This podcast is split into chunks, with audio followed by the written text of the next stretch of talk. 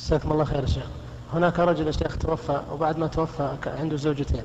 أنجبت إحدى زوجاته ولدا والزوجة الثانية عقيم لا تنجب منذ تزوجها. هل الولد يخرج أمه الثانية؟ يعني الزوجة الثانية هل يخرجها عن العدة؟ نعم. إذا كان للرجل زوجتان إحداهما حامل ومات. فوضعت الحامل بعد مضي أسبوع مثلا أو بيوم انقضت عدتها. وانقضى إحدادها. والثانية تبقى حتى تتم أربعة أشهر وعشرة أيام وإن كانت حاملة فحتى تضع ربما ما تضع إلا بعد عشرة أشهر. المهم كل واحدة لها, لها حكم نفسها. ما يخرج الزوج الثاني ما تمنع الزوج الثاني نعم.